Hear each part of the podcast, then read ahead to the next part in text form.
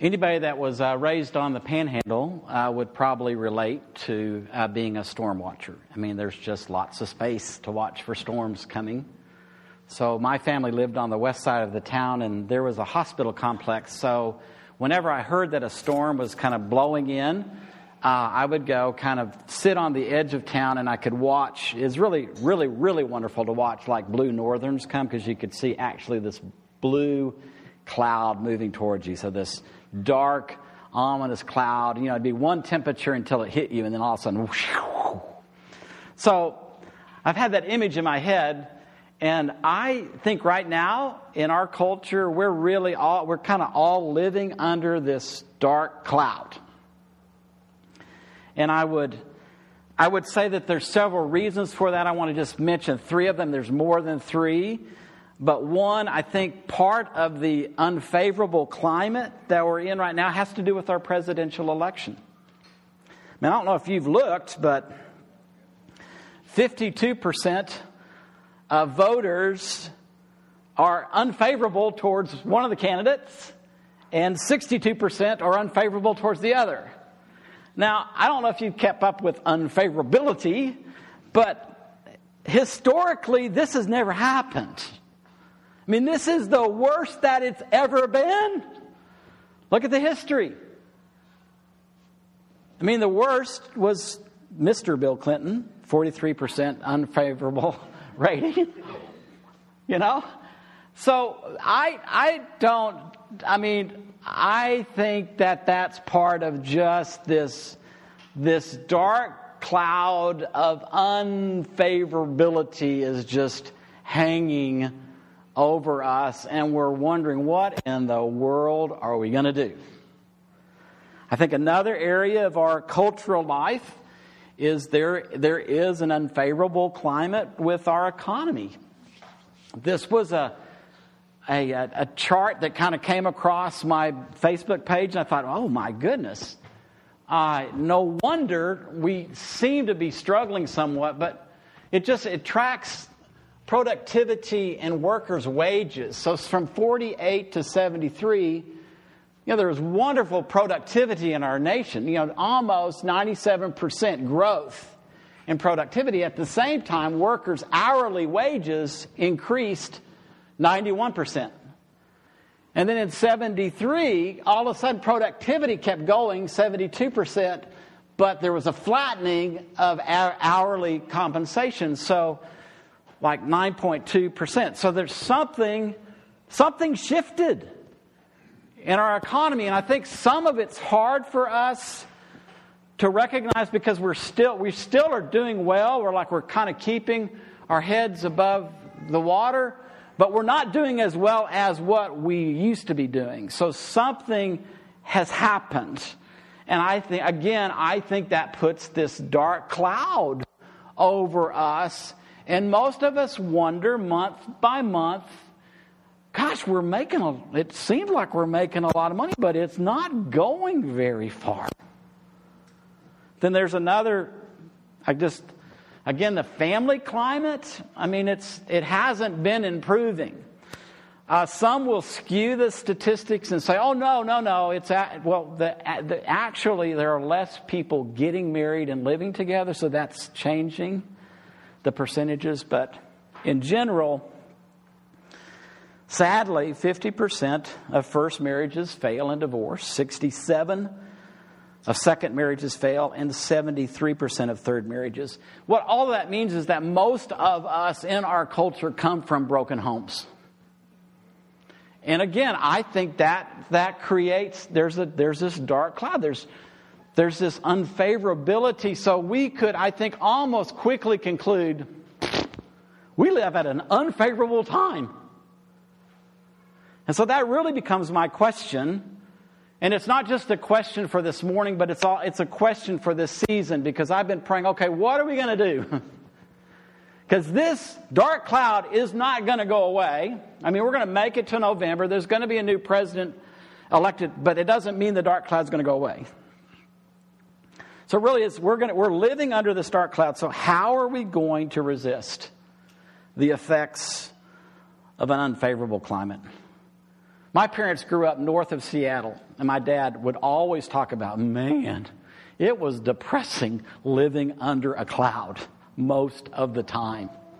I think that that same effect in a mental, spiritual realm is happening to us. So, how are we, how are we going to deal with this?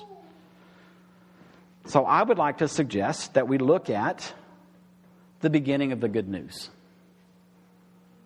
So, we'll start in Luke 4. When Jesus came to Nazareth, where he'd been brought up, he went to the synagogue on the Sabbath day, as was his custom. He stood up to read, and the scroll of the prophet Isaiah was given to him. And he unrolled the scroll, and he found the place where it's written The Spirit of the Lord is upon me, because he has anointed me to bring good news to the poor.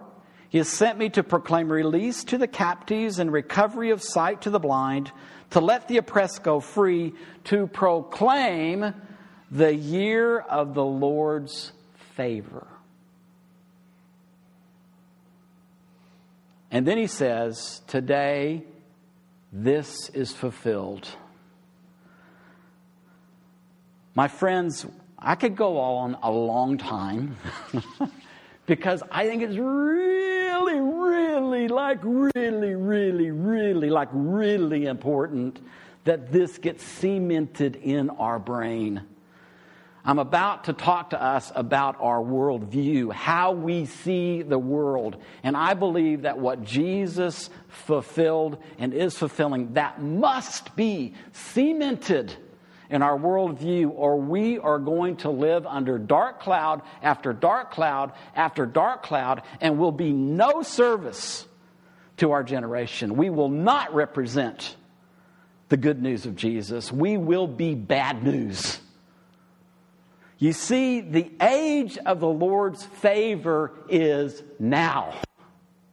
It started with the coming of Messiah. When John the Baptist announced, Repent, the kingdom of God is at hand. He's saying Messiah is about to show up. Messiah is coming. And when Jesus says, The Spirit of the Lord is upon me, he says, The age of Messiah is here. The age of the Lord's favor is here. And he continues, I mean, it's, it's through his birth, it's through his ministry, it's through his death, it's through his cross. The age of the Lord's favor is from when Jesus came the first time to when Jesus will return the second time. We live in the age of the Lord's favor. Say that out loud with me three times. One, two, three. We live at the time of the Lord's favor. We live at the time of the Lord's favor. We live at the time of the Lord's favor. If you don't believe me, go back to Isaiah. Notice Jesus opened up this scroll. The Spirit of the Lord is upon me. He's reading out of Isaiah. Because the Lord has anointed me, has sent me to bring good news to the oppressed, to bind up the brokenhearted, to proclaim liberty to the captives and release to the prisoners, to proclaim the year of the Lord's favor. Notice Jesus admit he did not read the next line. And the day of the vengeance of our God. You're going to have to answer why did Jesus leave that out? There was not a mistake in the scroll. Scribes did not make mistakes in the scroll that big. Jesus is saying something to us that we have got to hear. See, the two worldviews are this this is either the age of God's favor or this is the age of God's judgment. And it's not, it cannot be one of the other, and it, they're not mingled. It's one or the other. And I'm here to tell you with everything that I am that I cannot read the New Testament in any other way than to stand before you and say, This is the time of God's favor. He's postponed the time of his vengeance until the great white throne judgment. It is later, it's in the age to come all of the sins of humanity fell upon Jesus on the cross so God could suspend judgment for the age of his favor. And so when you and I get we get we get so we start spouting out judgment, we're dismissing what Jesus did on the cross. Friends, that is a huge thing. To make smaller what Jesus did on the cross, that's huge.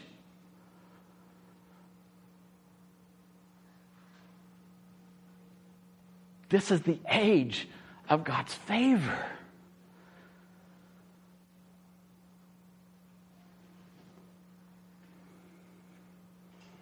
So, even in this unfavorable climate, even with this dark cloud, our job is to announce to our generation the favor of our God for all humanity. I mean, th- this, this is the headliner. And if we were putting out the, if we were putting out a publication, this would be the headlines every day. This is the year of God's favor, God's favor, God's favor. Now, it really comes down, to, I mean, I, I, I mean, I could go on for a long time. I'd be saying the same thing. And my, probably my enthusiasm would get a little bit bigger in this fall. And just rise and fall, rise and fall, rise. But I got to ask you do you believe this? Do, do you believe? I mean, like, is this in the core of your beliefs? And is this what we practice?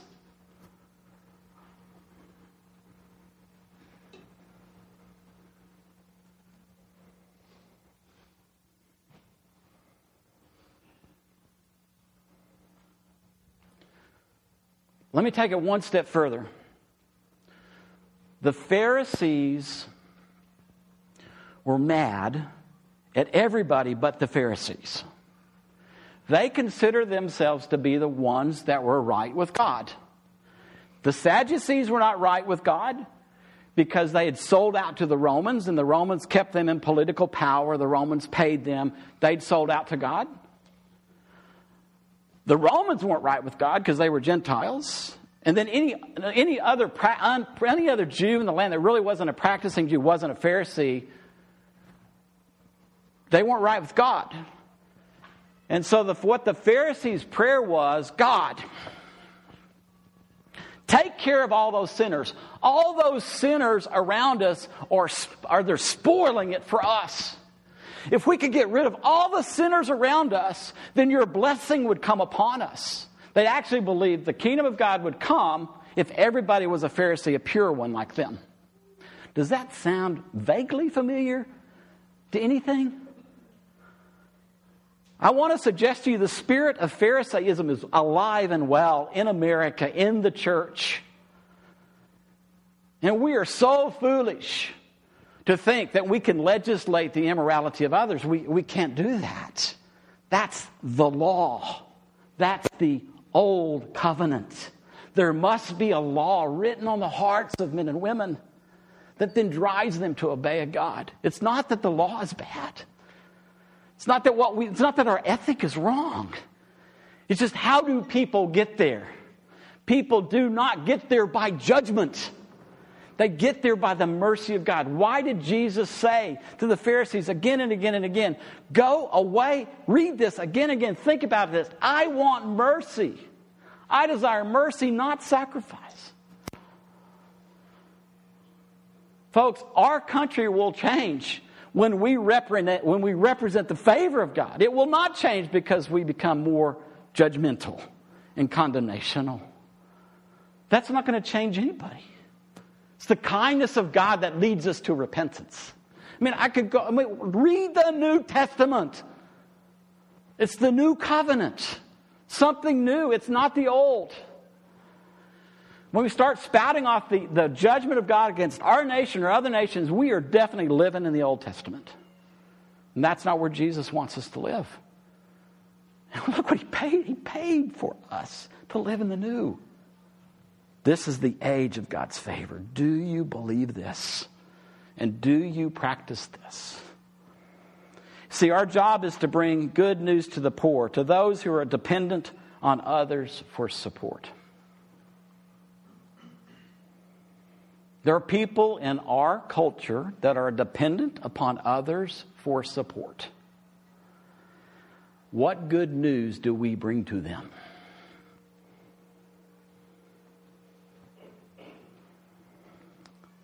Not only To the unfavorable circumstances of these people from an economic point of view, the thought is also that since they are oppressed and disillusioned, they are in special need of God's help. My friends, I would say we are surrounded by people who are oppressed and disillusioned. Matter of fact, many of us are. C.S. Lewis was, was well known for saying this quote from D.T. Niles Christianity is one beggar telling another beggar where to find bread. Is that how we live? We are to set, we're sent by our God, sent to announce release from captivity. We're sent to release a, a generation held captive to misery and brokenness. I, I would say that what, what, I, what I started with, the, the climate that we live in right now, there are people all around us that are miserable and they're broken. And are, are we helping to release them from that? Or are we adding to their bondage? And then notice that the release from captivity is also a release from blindness. Either people regaining their vision or people getting sight for the first time, and it's broad enough to it covers physical and spiritual slash mental blindness. My folks, if we don't see that people around us today are blind, and that they are in need of being set free from that captivity of blindness, then we ourselves are blind.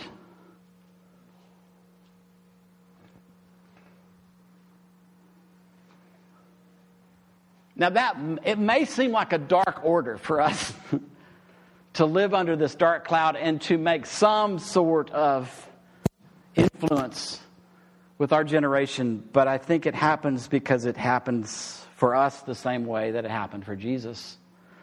The Spirit of God has to come upon us. We can't do this in our own strength. We can't do this in our own programs. We can't do this in our own studies. It has to be the Spirit of God that comes upon us, that empowers us. He anoints us, just like Jesus, to announce God's favor to our generation. That's the only way it will happen.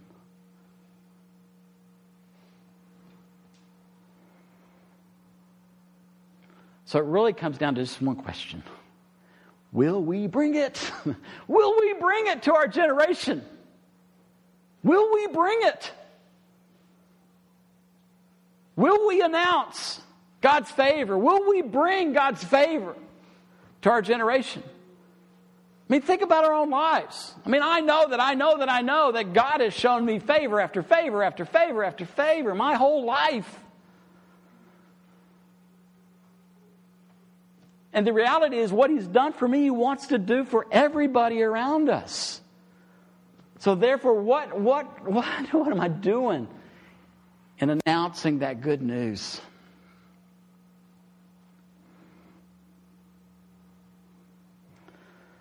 So, all of that, I want you to, I mean, obviously, I want you to take it deeply into your heart.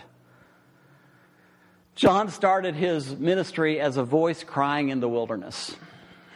I have to say to you that as I read and listen to the message of the church in general, I feel like a voice crying in the wilderness. I want the Holy Spirit to empower many more voices like our voices. It means that when people start taking us down this road of, oh, God, yeah, blah, blah, we got to say, that's not right. That's stinking thinking. You know, it's really easy for us to join the parade and complain and join it's that's really easy. This is a time to be bold and say, "No. No." Let me tell you, I'll just give you one other illustration. And then I'll stop and then we'll go into ministry time with a song. I got a call on Friday from the folks that helped bring Ani into our lives.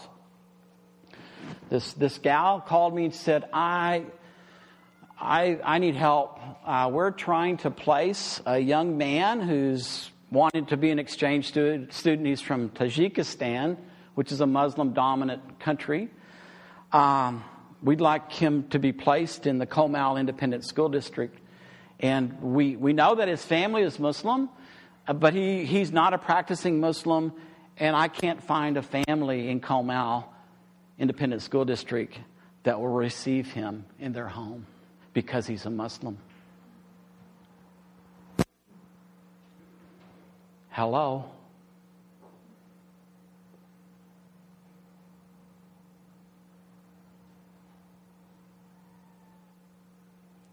Hello?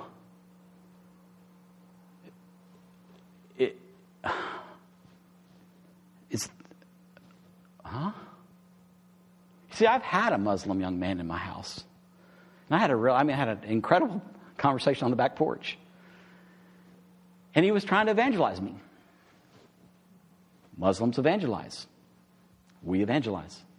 He said to me, Hey, you know, if you had a choice between a 1957 Chevrolet and a, I think it was like 2000 when he was with us, a 2000 Corvette, which would you choose? And I said, the 57 Chevy, because I'm a little wiser. he looked at, but, but it wouldn't be the newest model. I said, I, it's the 57 is a classic. What he wanted to say is, well, Muhammad is, I mean, he's the new and improved version of Jesus, so you surely want the new and improved. No, I don't want the new and improved. I want the classic. I'm happy with the classic. And that young man and I remain friends. He's back in his country. We still communicate with each other. Truthfully, he gave me his story, I gave him my story. And it was really a good exchange, and we remain friends, and God is still God, and we'll see what God does. Are we going to live in fear? Or are we going to live by faith? So take a moment, ponder these things. Amber, please come. Rest the rest of the worship team. We're going to end in ministry time with an extended song for you and I to just think through what, what the Spirit of God just said to us through His Word.